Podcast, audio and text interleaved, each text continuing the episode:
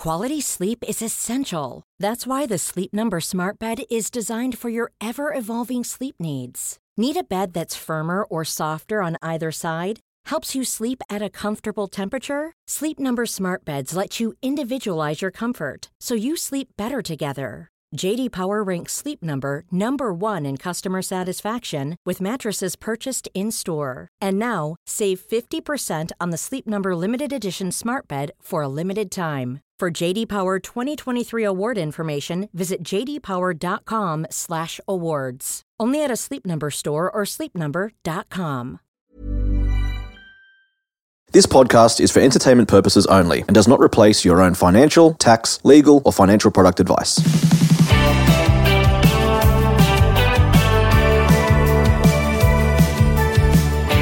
Hey everyone, and welcome to My Millennial Money. I'm Glen James, and today on the podcast, I'll be talking with Paula Pant out of America. Before we get into that, two things. Number one, this year, if you do listen to the show as soon as they go live, Thursdays will be more of an in-depth chat and we'll cover different topics, where Tuesday's episodes will be more of a Q&A that covers a variety of different questions and a a heap of different topics to make it really dynamic. And we are looking forward to having a fresh new format for the show this year.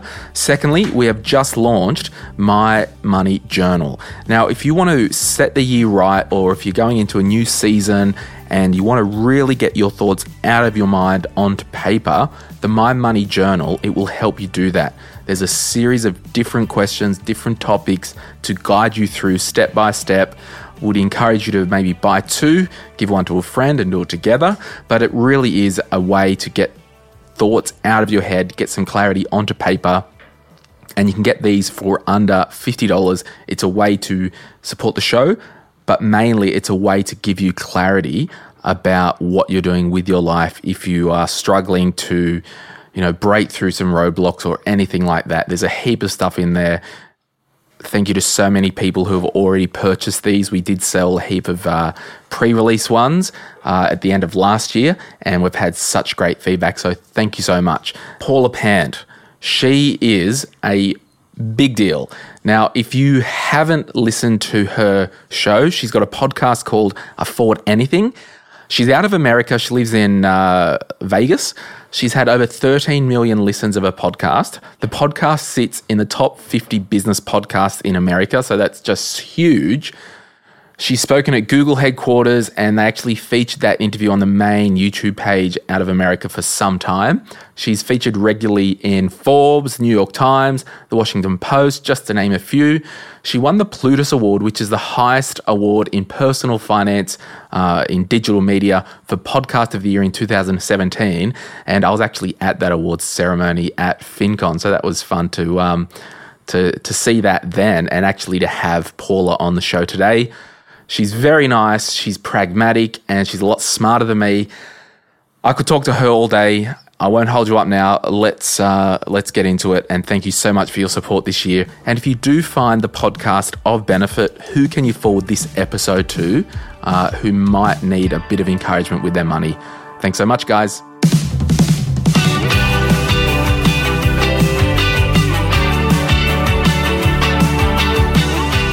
Paula, welcome to the show. Thanks for joining us on, on behalf of the My Millennial Money listeners. Uh, how are you? I'm doing well. How are you doing? Very excited for the new year.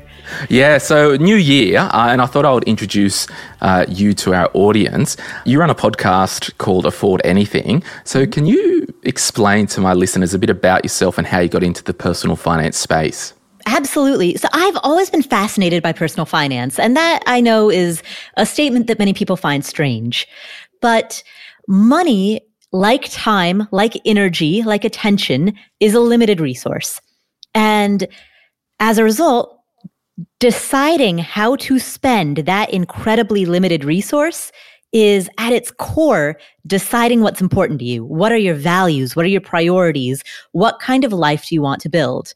And so I've always been fascinated by money, not for the purpose of uh, dripping with luxury diamonds, nothing like that. I've, but I've always been fascinated by money because of the fact that it is a paper representation of what matters.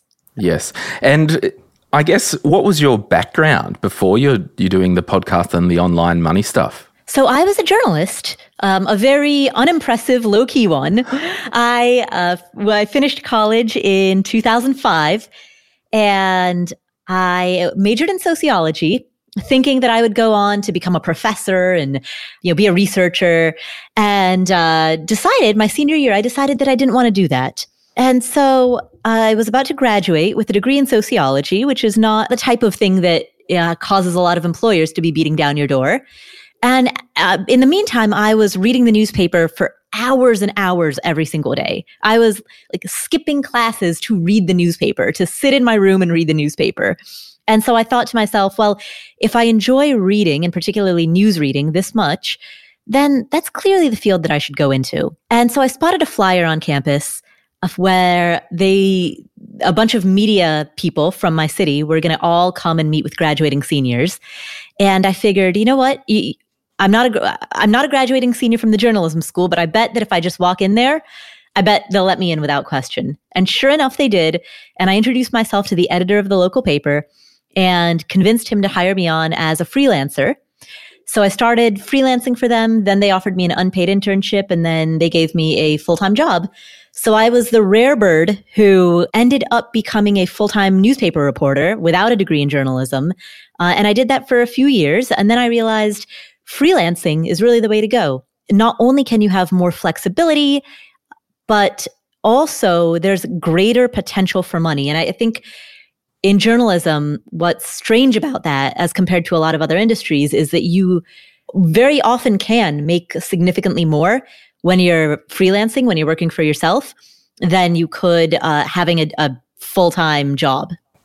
Right, and and so I guess you thought I I enjoy writing, I like writing. Oh, I like personal finance, I like money. That's kind of simmering in the background, mm-hmm. and the two kind of converged at some point. Exactly, exactly. When I decided to become a full time freelancer, someone gave me the advice to write about whatever I love to read the most. And I've always loved reading about personal finance. So it just seemed like a perfect fit. Yeah, and I just want to pause there because if you're listening to this and it's the start of a new year and you're wondering, you know, what do I want to do with my life?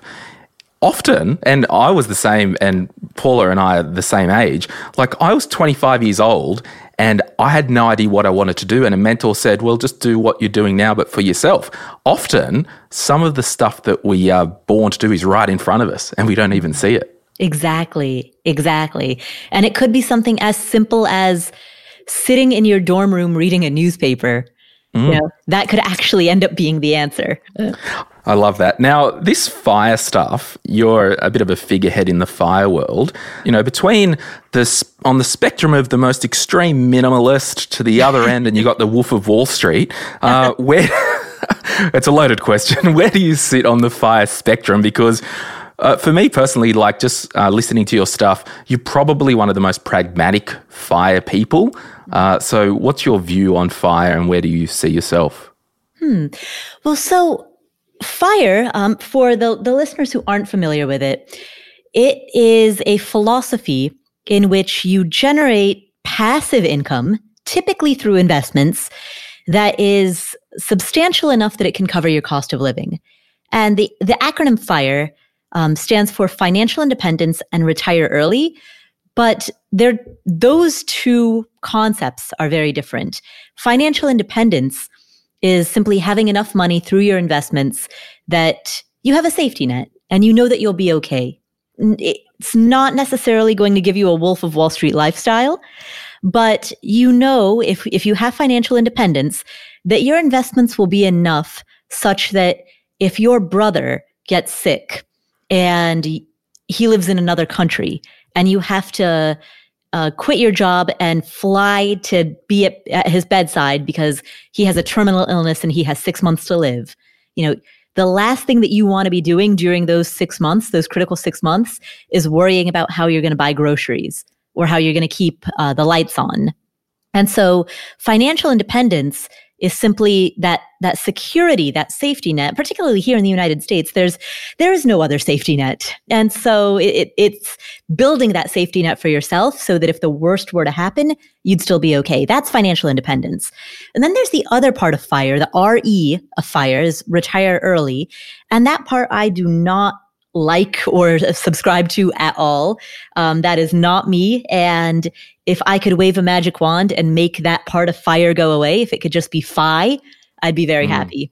But unfortunately, yeah. the the two concepts in many people's minds have come to be conflated as one. And so a big part of my mission is to separate those out. Just because you have money doesn't mean you need to retire.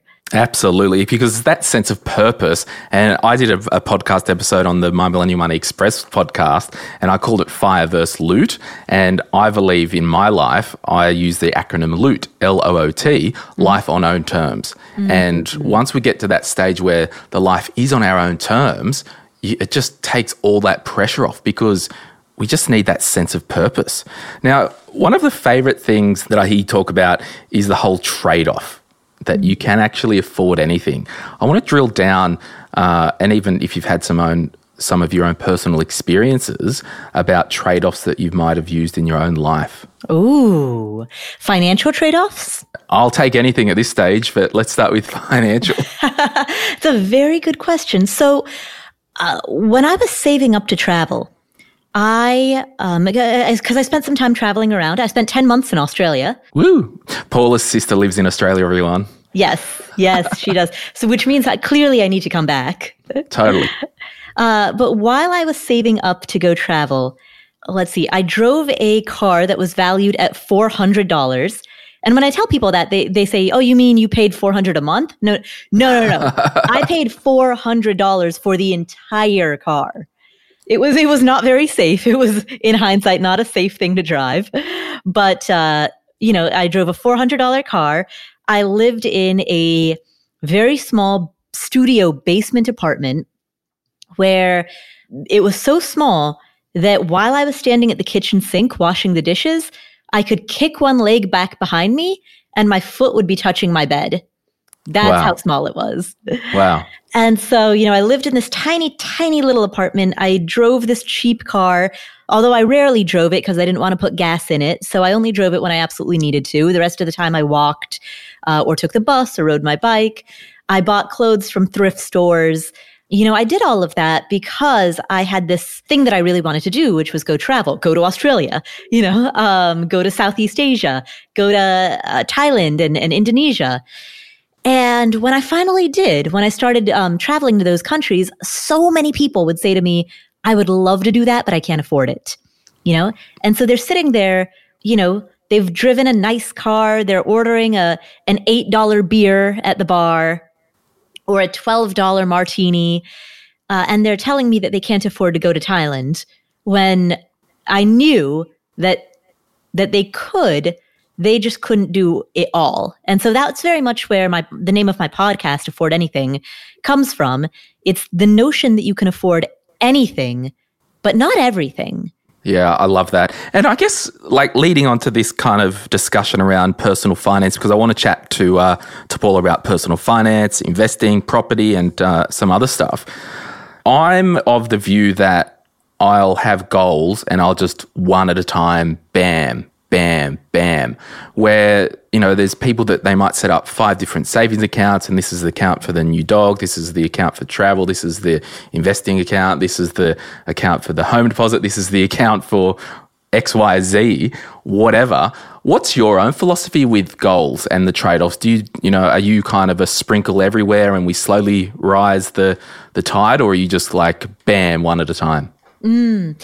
So when it comes to particular savings goals, we know that behavior, when it, when it comes to anything in finance, behavior is so much more powerful than math.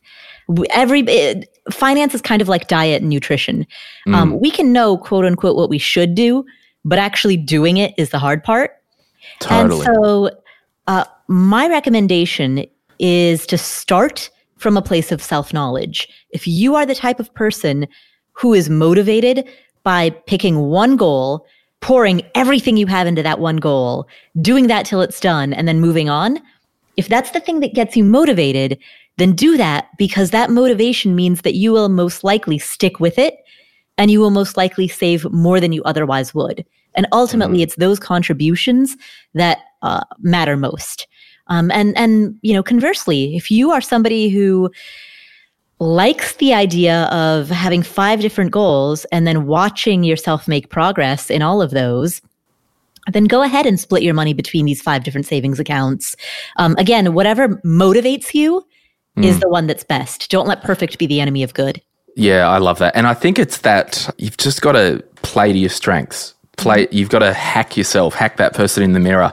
Uh, where I personally, I'm a spender and I have to remove money out of sight because if it's laying around, it grows legs and it's just amazing how fast money can disappear.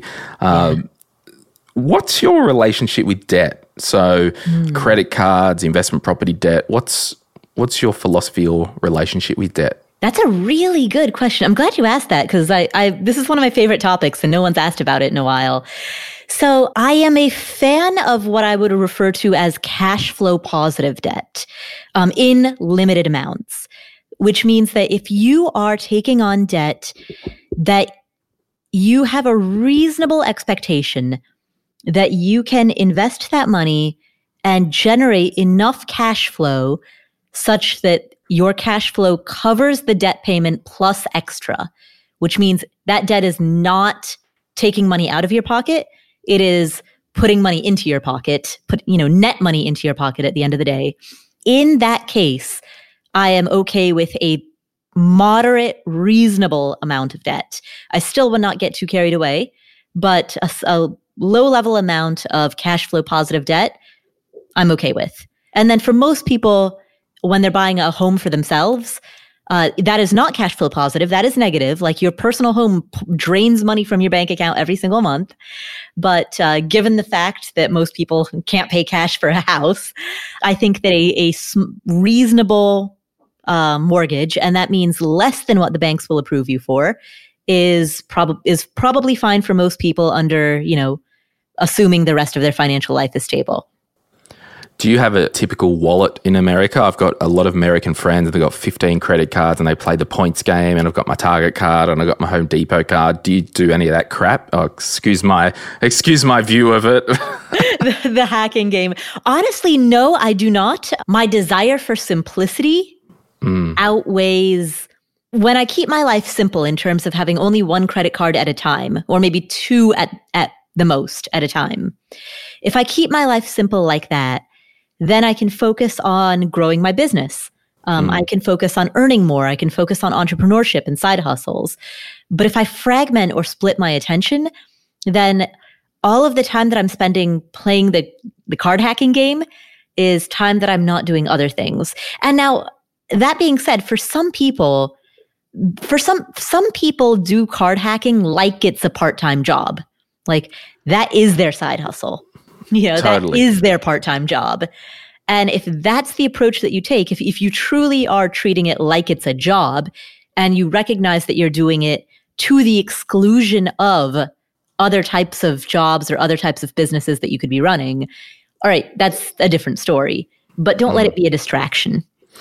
Yeah, and I think that it ties in with that you can afford anything with your time. And exactly. F- for me, I, I don't even have a credit card because I just want simplicity. I just want to automation simplicity and I just don't care for that because I've got better things to do with my time and I hate getting uh, paperwork. Mm-hmm. Same. what are some of the common traps that you find new podcast listeners get caught in? Like, what are you hearing from new members of your world? I think the probably the biggest trap is that a lot of people want to know what to do without a deep understanding of why. Mm. And so there are there are a lot of people, particularly people who are new to the world of personal finance and, and money management, who just they want a recipe, they want a step by step set of instructions, and again to, to go back to the nutrition uh, analogy, the problem with that is that there are a lot of different theories and frameworks for what makes good handling of money. In the same way that in the world of nutrition, there's, you know, people who advocate for eating vegetarian or vegan. There's people who advocate for paleo. There's uh, people who advocate for keto. There's the intermittent fasting crowd, but then there's also the eat six meals a day, small meals a day crowd. You know, you, you hear all of these different theories and ideas, and per, you hear all these different perspectives about what constitutes healthy eating. And I think that for any person to make an informed decision, they need to first survey the, the landscape broadly to get at a, a high level overview of what the range of philosophies and frameworks are. Then they need to find the one that most closely matches their inclinations. And they should have some some critical thought put behind it. You know, why is it that whichever eating philosophy you connect with, um, you know, c- can you critically explain and defend why it is that you've chosen that particular mm. one? and managing money is the same way. Investing in particular, um, you know, you look at just the world of stock investing. I mean, there's buy and hold uh, investing, which is what I advocate. Buy and hold index, low cost index fund investing, which is very similar to the philosophy that's espoused by John Bogle, the creator of Vanguard, and his followers are referred to as Bogleheads. Mm-hmm. And the FIRE movement uh, is kind of it's not specifically a Boglehead movement, but they have a lot of similarities. They're kind of like the keto and paleo uh, or you know keto paleo primal um, like in the way that they're sort of more around that end of the spectrum uh, same with like Boglehead and Fire Movement. They're they're mm. all kind of on like closely related, bunched on one end of the spectrum. But then you've got these other people who are really into cryptocurrency and they're really into or you know day trading or all kinds of other ways to manage money or to invest. And the problem to, to your question, this is a long answer to a short question, I know.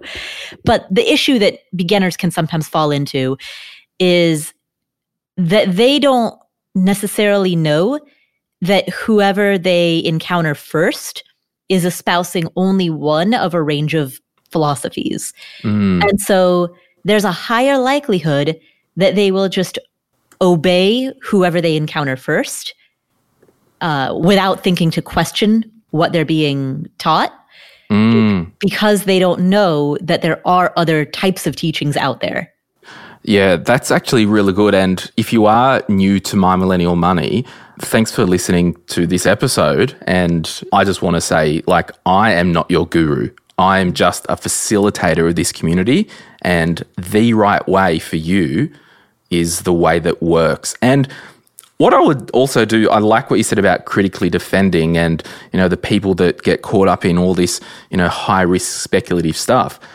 Just look at the fruit of their life. If they are still working a 12 hour day, but they're a, a day trader by night and all this stuff, well, is the fruit there that they can actually do it full time or are they caught up themselves? So, which is a whole other topic. Mm-hmm. What's yeah. the best way to influence or inspire a partner or a friend to improve their money habits? Mm. I would s- start with the why behind it. Yeah. Um, most of the time, people aren't motivated by the idea of increasing their savings rate from 13% to 17%, but they are motivated by the idea of being able to fully pay off their student loans or being able to make a down payment on uh, a, house, or being able to support their child going to school. Um, and so when you have that clear why, then every sacrifice that you make along the way, whether that's a sacrifice of uh, consumer spending or a sacrifice of time in the form of um, earning more, you know, developing a side hustle, building more income. Like every single sacrifice that you make along the way has a reason behind it and therefore does not feel simply like you're just moving around numbers on a spreadsheet. Mm, mm. Yeah, that's that's interesting. I want to move along to investing now. You've talked before about the cognitive biases that interfere with one's ability to make smart investing choices. What are some examples of things that might be getting in our way? Sure. With regard to cognitive biases, there's, I'll just give a few examples. So, one example of a cognitive bias is what's called the availability heuristic, which means that whatever information most readily comes to mind tends to get overweighted in terms of its importance. So, uh, right after the 2008 2009 Great Recession because a recession and a housing crash could so readily come to mind because people were so recently scarred by it. Uh, people overweighted the probability of a housing crash or a recession. And even in the 10 years that followed, while we uh, in the United States, we were in a, an 11 year bull run, uh, the longest bull market that we've had ever in US history. I know Australia is in a much longer bull run than, than so you guys have got us beat. But, and that's an increasing market, everybody. yes. yes. so uh, in in the U.S., we were not our markets have not consistently gone up for nearly as long as Australia's have, but still in the years from 2009 until 2020, our markets went up for those 11 consecutive years, and yet time and time again, people kept saying. Oh, the market's going up. I'm afraid it's going to crash. Oh, it's going up. I'm afraid it's going to crash. And a big part of why they were saying that is because it had recently crashed and so the availability heuristic meant that that recent crash could so could easily come to mind. Mm. And and so it received more importance in their memory than it actually deserved. They weren't looking at the fundamentals of what makes markets crash. They were just remembering how recently it was. Um, that's one example of a mm. cognitive bias. Another example is what's called confirmation bias where we tend to seek out information that confirms our pre existing beliefs. And we tend to disregard information that does not confirm our pre existing beliefs. And so, if you, uh, for example, are already interested in the idea of the fire movement, you're more likely to seek out people in the fire movement as opposed to, you know, people who uh, you know, are are high speculative day traders. That there's another example. Mm. Uh, there's one more that I will give, and actually, you you kind of touched on it a little bit. Um, I'll call you out here in a friendly way. Yeah, yeah. um, when you talked about evaluating an idea based on how the people who are espousing that idea live their lives.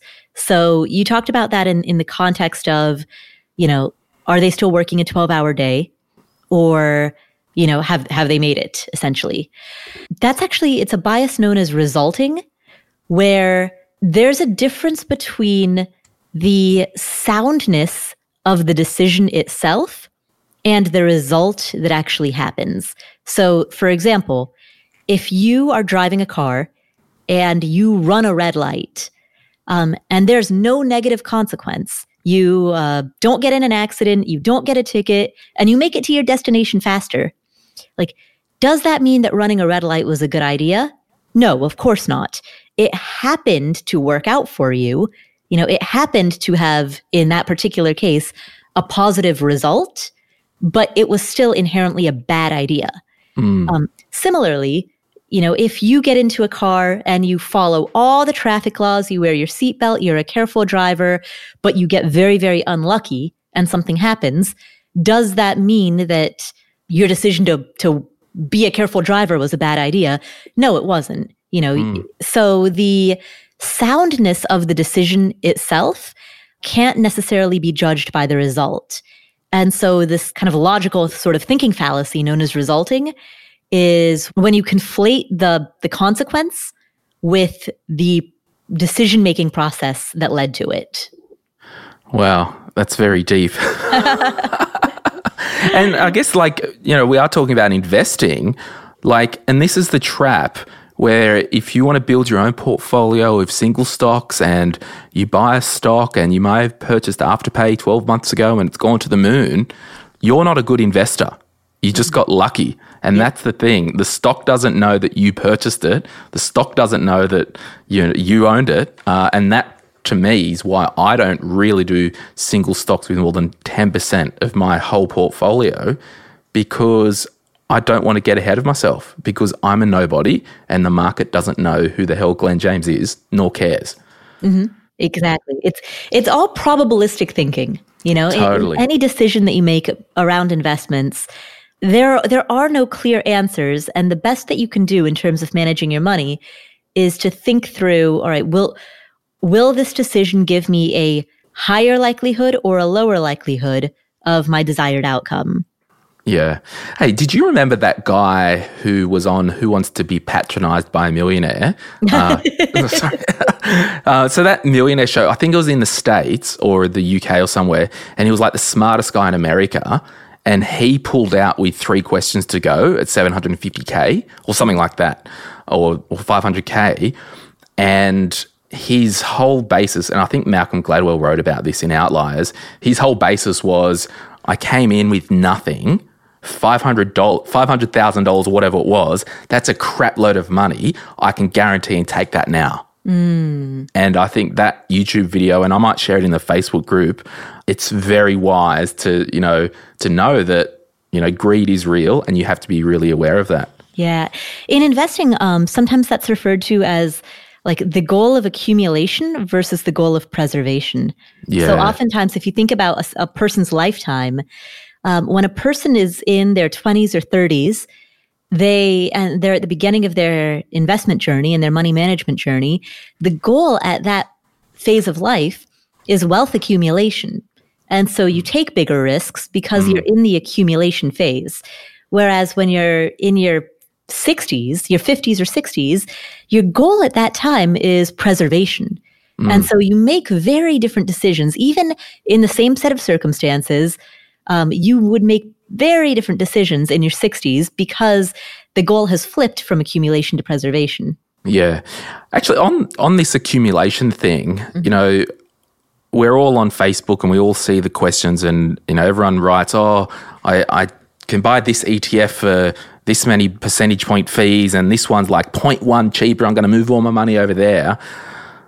I, I think in my mind, while we are setting up our life in this accumulation phase, we need to more focus on our ability to earn income, mm-hmm. to pump a portfolio, rather than spending all our time, like we did the trade off discussion before, with splitting hairs for that 0.1, 0.2%. Uh, because I don't know, I, I've kind of worked out realistically, until you've got a portfolio of probably over $100,000, mm-hmm. the best return you're going to get on that money is by you putting more money into it yourself. Yep, absolutely. Heck yeah.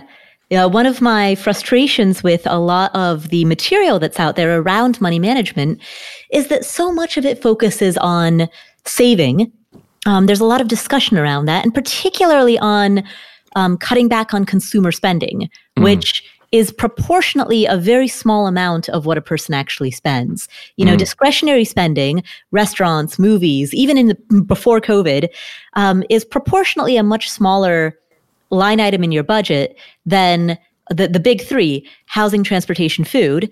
And in addition to that, um, for the amount of effort that people often put into averting discretionary or consumer spending, um, or, or even even averting any of the big three expenses, for the amount of effort that people put into that, they can oftentimes do much better financially if they were to invest that same amount of time and energy and attention towards making more.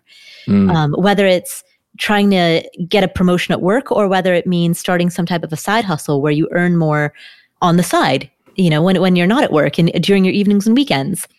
And I think the reasons for that, there's less fear when the conversation is cutting back on expenses. You know, when the conversation is don't buy lattes and don't spend money on on fancy golf clubs or handbags, then there's no risk of failure. There's no fear of failure. Um, there's no imposter syndrome, uh, and it's tangible. You know, and it so it feels approachable. Uh, so you have this combination of factors in which it's easy to visualize and there's no real risk involved. Um, there's no fear that that you might fail. But when we're talking about earning more, number one, that's harder to visualize. Like if you don't have a concrete idea of what type of side hustle you might have, then it's hard to it's hard to picture it. You know, that, that's the reason that people have vision boards. Like yeah. it's hard to picture it if you don't really know what you're what you want. And on top of that, there's a risk of failure. And so it becomes less um, kind of not talked about enough relative to how big of a game changer that could be. Do you think while somebody is in their 20s and building their life and might want to own a home one day, uh, they're going to need a home deposit? Do you think it's probably wise to get that big rock in their life done first before they start doing some wholesale long term investing?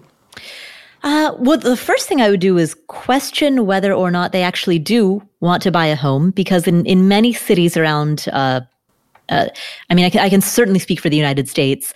In many s- major cities, it actually makes more sense to rent than it does to own.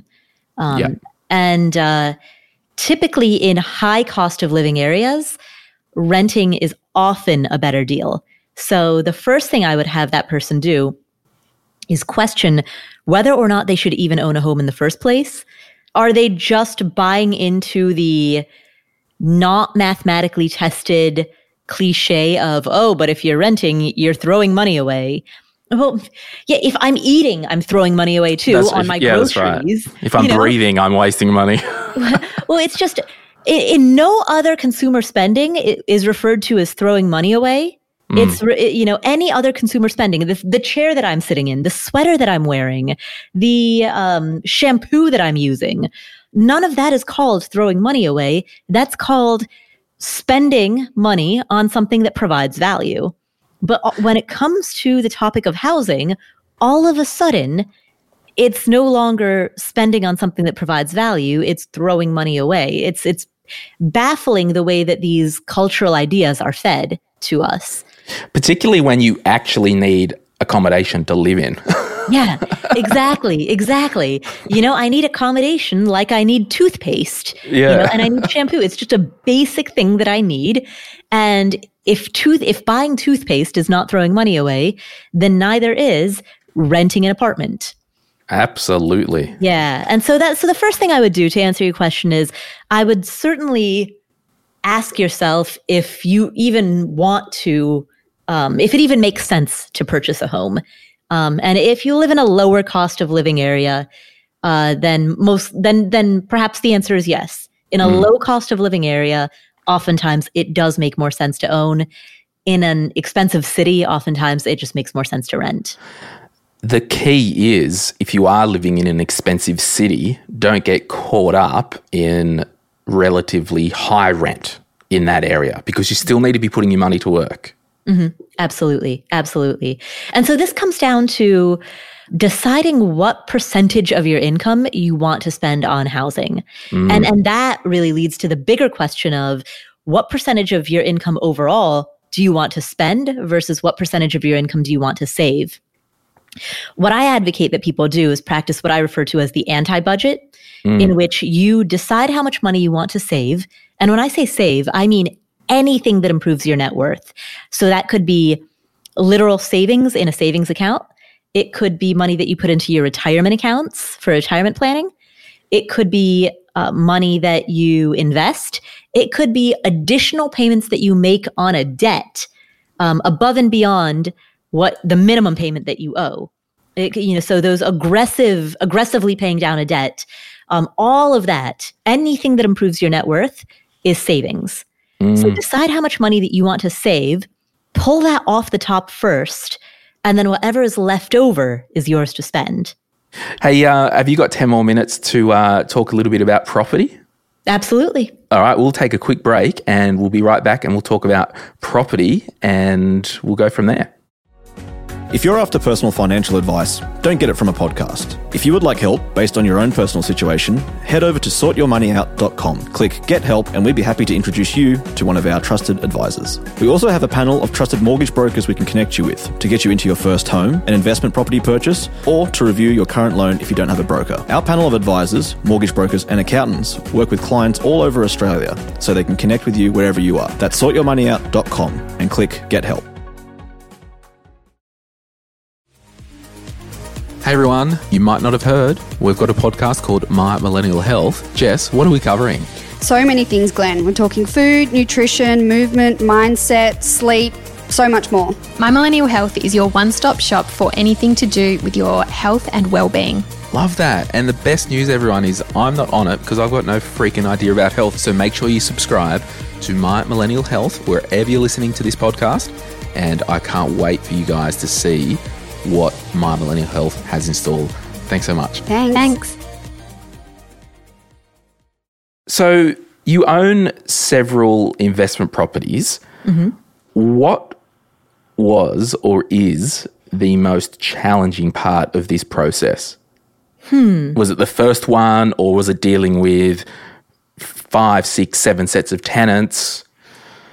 Hmm, that's a good question. Um, I would say initially, probably the biggest challenge was sort of the the fear of the unknown. With the first one, the the first time that you do anything, the first time that you drive a car, the first time that you swim in the ocean, um, the first time that you travel to a foreign country, um, the first time that you do anything, uh, it's it's brand new, and you not only do you not know what you're doing, you don't know what you don't know.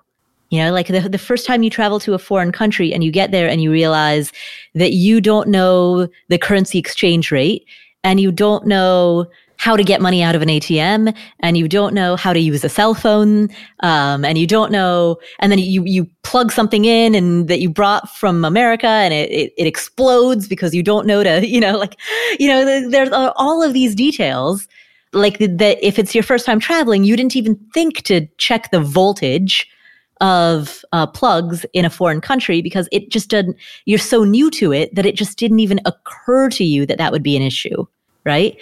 And the same is true with investing uh, with property investing as well as any other type of investing.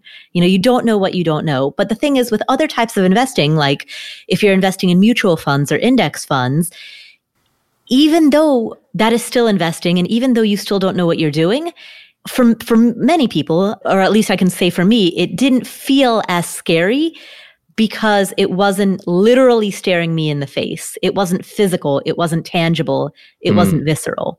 Mm. whereas with property investing um l- like anything that you're new to you know it, it was new and therefore scary but the fact that it was visual and tangible and physical and and there it was like this physical manifestation of that fear that was probably the the biggest challenge to overcome Yeah, wow. I think it's funny you, you talked before about these cultural norms with rent money, dead money. I think the weirdest thing, and I don't know if it happens in the States, but you know, people here will say, I don't invest in shares because it's risky. I won't mm-hmm. put money in shares, but I'll blindly walk in, borrow $450,000 and buy an investment property in the street next door. It could be the worst investment in the world. And I, I just don't get it. So, oh, anyway, don't get me started. I just think it's hilarious. And I'm not having a go at anyone out there. It's just an observation of the way that we perceive risk. And if it's tu- if we can touch it, oh, it can't be that risky. But property always goes up, right? But do you use, do you use debt to fund your properties, or uh, are you at the point where you're cash flowing them? What are you doing there? Uh, yes, I use debt, especially in the beginning. Uh, use debt to in or in order to get started. My position on debt is is pretty middle of the road. So you have Yeah. people like Dave Ramsey. You know, he, Dave Ramsey's a popular radio host who says no debt ever, ever, ever. And then you have people like Robert Kiyosaki. He's the author of Rich Dad Poor Dad. And he says, as much, I mean, I'm exaggerating a little bit, but he basically says, as take on as much debt as you can, use other people's money OPM, yeah, yeah, exactly. OPM, other people's money. yeah. Um, and my position on debt is somewhere in the in between those two. I, I find both of them to occupy um, two ends of the extreme, and I'm, you know, I I think that it is reasonable to, particularly when you're getting started, you know, to use debt to help you ascend to some to something better than what you could otherwise create yeah. um, for a lot of people. And and you see this, uh, you see this, not you know, even in in like micro lending in uh, the developing world. You know, sometimes a small loan is all it takes to help somebody ascend to a higher social class or a higher social status than what they were born into. Mm. And and not that I'm comparing, you know, like middle class people in the United States to a micro lending project in Nepal. But, you know, I, I understand there are many, many differences between those two.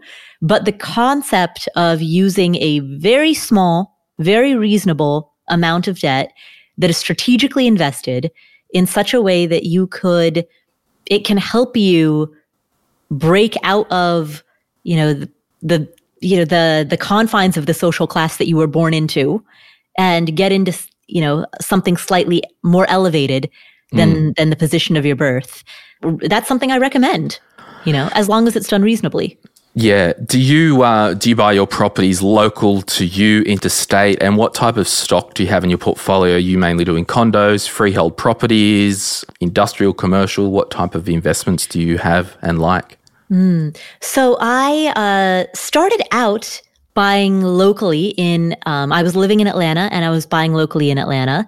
And then about five years ago i moved to las vegas nevada uh, which is 2000 miles away and uh, at the time that i moved a lot of people asked you know like oh are, are you going to sell what you have in atlanta honestly i love being out of town um, because being out of town being 2000 miles away forces me to treat it like a business mm. you know if i'm when i was local if something went wrong, if the fire ex- uh, alarm needed new batteries, I could just drive there and stick some new batteries in the fire alarm. Um, it was the smoke detector, the smoke yeah. detector. Uh, whereas if I'm 2,000 miles away, I can't do that. I can't just drive over there and, and handle something, mm. which means that I have to put systems in place. I have to build a team and I have to have systems and I have to build a process and I have to truly treat it like a business and not just like a hobby. And so that I think is the value of being um, out of town. So that's yeah. that's the answer to the first question. And to the second part of it, I've only ever had involvement in residential. Um, so I've I have no experience in any type of commercial real estate. So warehouses, mobile home parks, office spaces, retail spaces, large apartment buildings, you know, that are 10 units or 12 units mm. or 100 units. Um, I've, I've no experience in anything that would be classified as commercial. With your property managers, given they're interstate, uh, do you have a, a, threshold? It's like only call me if the repairs over five hundred dollars, or yeah, yeah we is? actually have that written into the contract where they yeah. they are authorized to make decisions up to five hundred dollars without contacting me. Yeah, great. You know. Oh sounds like I was, um, yeah, did some research on yeah. US property management, but I just plucked you, out of the thin air. you nailed it with the $500. That's exactly the arrangement that we have. Uh, yeah. So before we finish up, and I want to talk to you about moving into your dream life, the ebook that you have, uh, what's your philosophy on giving and generosity? Oh, I love it. Um, it's something that I actively want to encourage. And again, in, in the US, there's a certain vehicle. It's called a donor advised fund.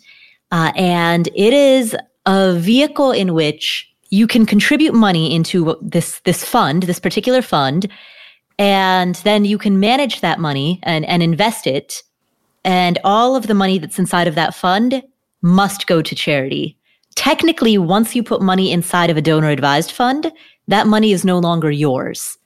So you can continue to grow that money, you can continue to invest it, but it's no longer legally, it is no longer yours. It is money that So are you are you set up as like a trustee of that fund? Is that how that works? Yeah, yeah. So you're set up, you're you're what's referred to as the grantor of that fund.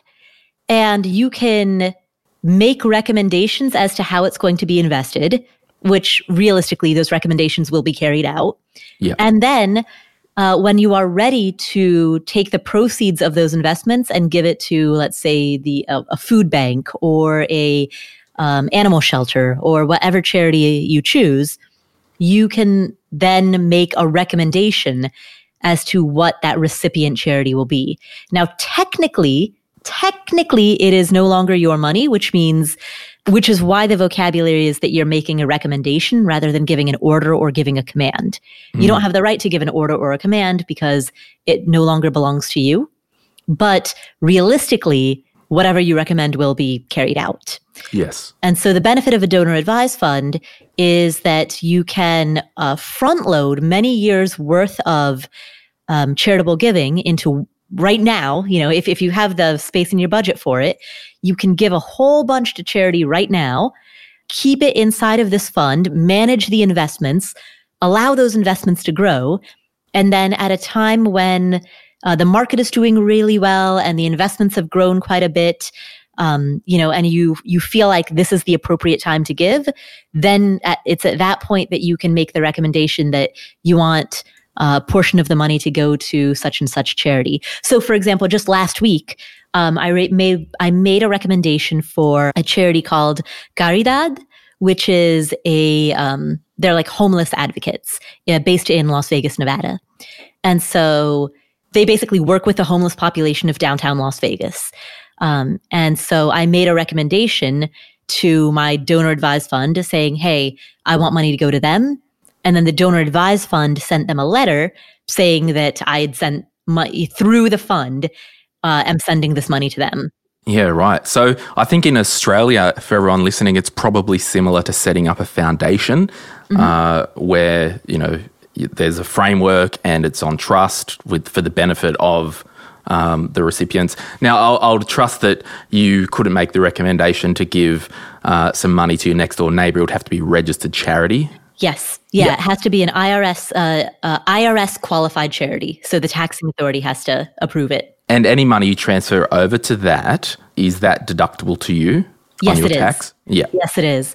Um, and so what a lot of people do, myself included, is uh, if if you have an income that fluctuates year to year, then in a year where you make more money than you otherwise do, um, that's the perfect year to make a really big contribution because if you are, are making more like like let's say over the span of three years there's one out of those three years that you just make more you know you make more than usual yeah right that means that not only are you going to be taxed at a higher rate but also you have more money to give because you're you made more than usual. Yeah. So it's that perfect combination of factors where the year that you have more to give is also the year that you have a high that you're in a higher tax bracket.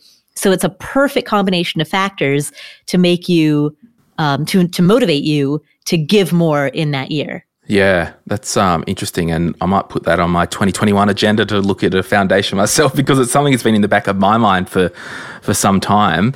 Now, I, I just think it's funny, like, and the reason I mentioned giving and generosity, like, so for me in Australia on the money scene, mm-hmm. I really want to make it that we talk about giving and generosity because I see so many uh, of the money people out there and they put their diagrams of I spend this much each month and that, but they just don't even look at giving and generosity. And I think when we just focus on accruing wealth for our own gain and pleasure and all that, it's it's a dangerous thing uh, when there's people worse off. Yeah, absolutely, absolutely. Well, you know, one other thing that I think is important is um, making.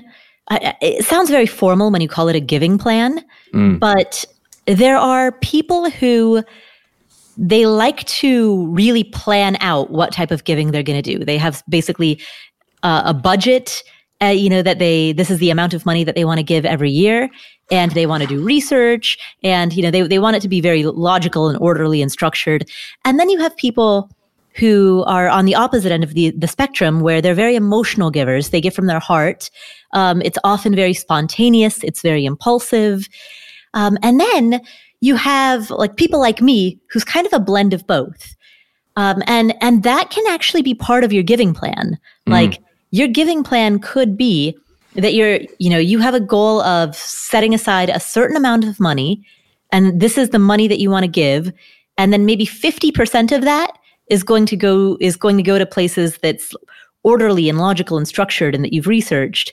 But then the other 50% is yours to give kind of spontaneously in the ways that your heart guides you to throughout the year.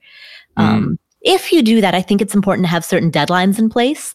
Yep. Like one thing that I like about the fact that December tends to be such a, a big giving season is that essentially, I think a lot of people kind of have this mentality of, oh, I want to give a certain amount of money this year.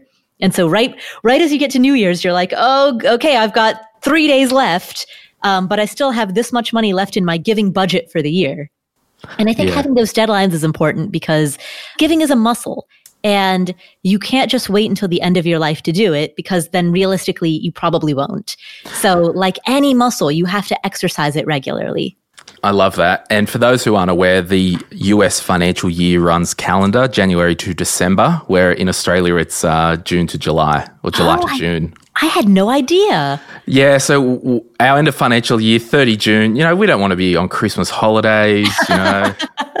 but I guess that's different because you guys have the summer break. So your holiday season is the middle of the year. Uh, yeah, well, and then I guess yours is in the middle of winter. Totally. So there you go. And I just want to encourage everyone like, if you can't remember the last time you did something generous for someone or some organization, it's time to act again. And that's kind of what I do in my own life. If I can't remember the last time, well, that's dangerous and you, you've got to do that. Your escape ebook, talk to us about that. Make moving into your dream life. Yes. So this is a book that I wrote um, about the desire that a lot of people feel um, to do something bigger and bolder and better than the life that I think many of us have just kind of fallen into. You know, so many people reach adulthood. You know, when you're a little kid, a lot of little kids, you, you want to be a grown up. And then and then you reach those grown up years and you're like, really? Is this all there is? You go to sleep, you wake up, you go to work, you fight traffic. Maybe if you're lucky, you watch a funny movie. like, and uh, it can just feel frustrating. Like, am I really looking down the barrel of another 40 years of this? And so I wrote this book, which is free for everybody who who has that feeling and wants to do something more interesting, something bigger, something bolder, something outside of themselves or beyond themselves. Um, so if you want to escape the nine to five, um, if you want to escape the drudgery, escape the boredom, um, escape mediocrity, then this this book, which is free, is uh, a really good place to get started in terms of feeding that vision and then getting a step by step framework as to what you can actually do in order to ascend to the next level. Yeah, and I think the yes, we're in different countries, but the principles are all the same, right? Exactly, exactly. Yeah, so there you go. We'll put a link in the show notes uh, to Paula's website and uh, the podcast. Uh, but before we go, a listener of the show, Laura Pierce, she wanted to just say hi. She's a big fan. She's been Of course. Thank you so much for some inviting time, and. I was chatting to her. So there you go. Laura says hi. Oh, hi Laura. Thank you so much for saying hello. Good to good to hear from you. Well, everyone, you can uh, check out the Afford Anything podcast wherever you're listening to this, and you can follow Paula on Instagram at Paula Pant, Yeah. or at Afford Anything, whatever one it is. Uh, on in, yeah, on on Instagram, I'm at Paula Pant. awesome. Um, and then yeah, you can search for the Afford Anything podcast by just typing in Afford Anything into your favorite podcast player. Love it. Paula, thank you so much for having a chat with us today. No worries.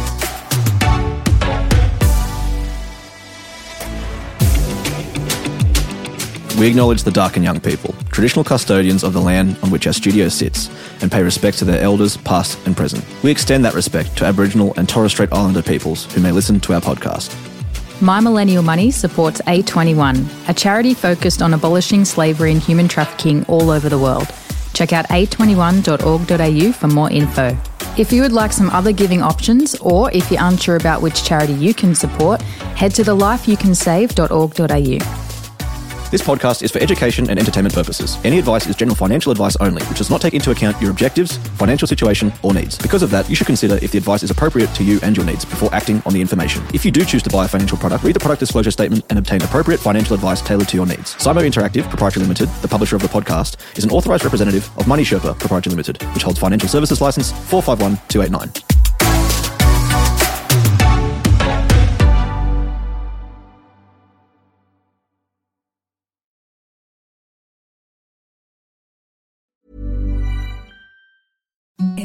The softest sheets you've ever felt. Now imagine them getting even softer over time. That's what you'll feel with Bowl and Branch's organic cotton sheets. In a recent customer survey, 96% replied that Bowl and Branch sheets get softer with every wash. Start getting your best night's sleep in these sheets that get softer and softer for years to come. Try their sheets with a 30-night guarantee. Plus, get 15% off your first order at bowlandbranch.com. Code BUTTERY. Exclusions apply. See site for details.